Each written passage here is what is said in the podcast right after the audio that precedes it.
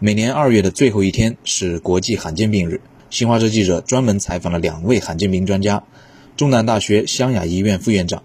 泌尿外科副教授刘龙飞和中南大学湘雅医院神经内科教授、主任医师杨欢，来分别向我们介绍肾上腺皮质癌和多发性硬化两种在女性群体中尤其多发的罕见病。我们一起听听专家怎么说。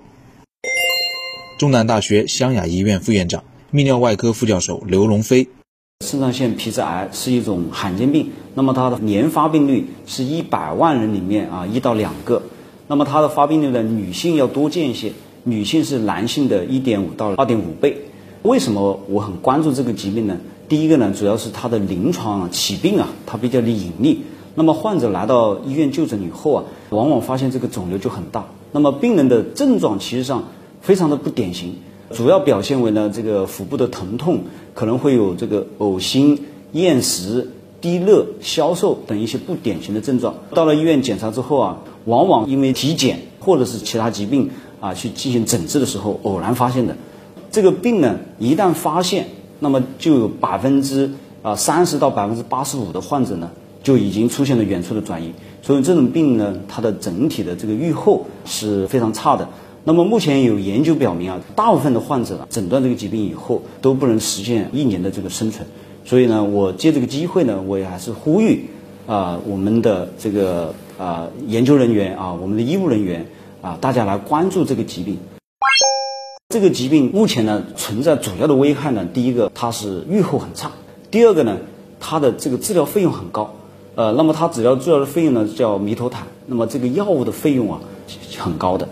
正是基于这样一个背景啊，我就想呼吁大家，包括我们的研究人员，能够更多的去关注这个病的它的治疗药物的研发，也呼吁我们的临床人员能够更多的去关注这个病的它的规范化的这个诊断和治疗。比如说这个患者的手术，我们考虑是肾上腺皮质癌的话，这个手术呢一定是要做的很规范。比如说肿瘤以及周边的脂肪组织以及它受累的啊一些器官。以及区域的淋巴结都要做一个非常规范完整的切除。那么这是第一个。第二个呢，因为这个病的预后不好，所以我们呢也提倡多学科一起来协作。比如说我们外科医生、肿瘤科的医生等等啊，大家共同来协作，为患者提供更好的这种治疗的方案。罕见病的防治呢，就是一定是要防要放在前面。如果在产前就能够筛查出来，那是非常好。那么产前筛查它主要针对的是什么呢？就是这种啊有遗传倾向的这种疾病，肾上腺皮质癌呢，那目前研究表明呢还没有这种遗传倾向。那么对于这种病的话，你去产前去筛查，目前是没什么太多的价值。但是对于绝大部分的罕见病，因为绝大部分都是遗传性的疾病，这种遗传筛查我认为是价值非常高的。对大部分的罕见病来说，价值是非常高的。目前呢，关于皮质癌的发病机制的研究也没有一个确切的。呃，明确的一个因素导致它的发病，但是呢，可能跟环境的因素，包括患者本身的因素有关系。只是说目前的研究呢还不明确，所以呢，正是因为不明确，我们也不能给患者很好的一些预防的建议。但是呢，我这里提出来建议大家每年还是要做个体检。做体检的好处呢，就是对于这种肿瘤，我们说不定能够通过我们其他疾病或体检的筛查的时候就能够发现。一旦发现，我们早期诊断和治疗，那么这种患者的整体效果那是会得到大大的提升。中南大学湘雅医院神经内科教授、主任医师杨欢，多发性硬化呢是神经系统的罕见病，患者自身的免疫系统受攻击，保护神经的髓鞘就被破坏，使患者的大脑、脊髓和视神经受到破坏，导致多种神经功能障碍。多发性硬化。是在我国的发病率约为十万分之零点二三五，属于罕见病。目前我国约有三万余名多发性硬化的患者，但是随着对这个病的认识，应该还有更多的患者被诊断。多发性化好发于青壮年，尤其是二十到四十岁的年轻女性，故有“美女病”之称。多发性化的症状会涉及患者身体的各个部位。主要表现有麻木、刺痛、视力障碍、肌肉痉挛、无力、易疲劳、焦虑、抑郁、疼痛、行动障碍和语言障碍，以及吞咽困难等等。多发性化最常见的类型是复发缓解型，以症状反复发作并缓解为特征。经过几年至几十年的时间，大多数患者病情持续进展，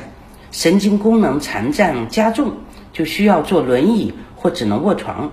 由于多发性化的病灶可累积神经系统的各个部位，它的诊断是非常困难的，要依赖核磁共振检查、脑脊液寡克隆带检查，并排除其他的疾患才能确诊。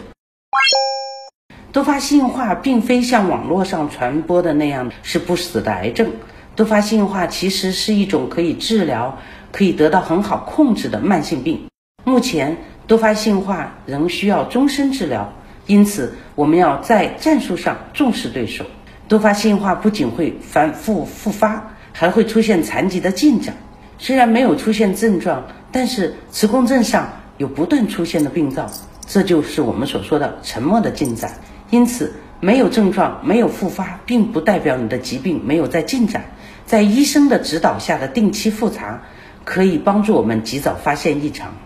我们要科学的、正确的认识多发性硬化这种疾病，它是罕见病，但不是传染病，也不是遗传病，更不是癌症。早期就诊、早期诊断、早期治疗，我们可以将疾病对患者的影响降到最低。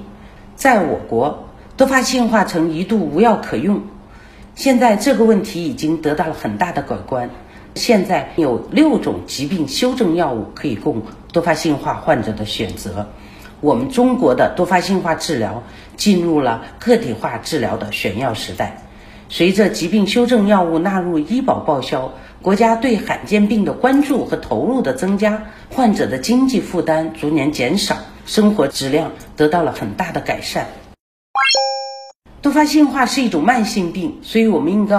做好对他的自我管理。建议多发性化的患者养成自己的健康生活方式，健康饮食，保证食物的多样化，减少饱和脂肪酸、糖分和盐的摄入。对于吸烟的朋友就要注意，一定要戒烟，还要坚持适量规律的运动，要避免感冒受凉，保持个人卫生，规律作息，而且呢，要保持。心态的积极乐观，面对多发性化，我们患者要把命运的缰绳牢牢地抓在自己的手中。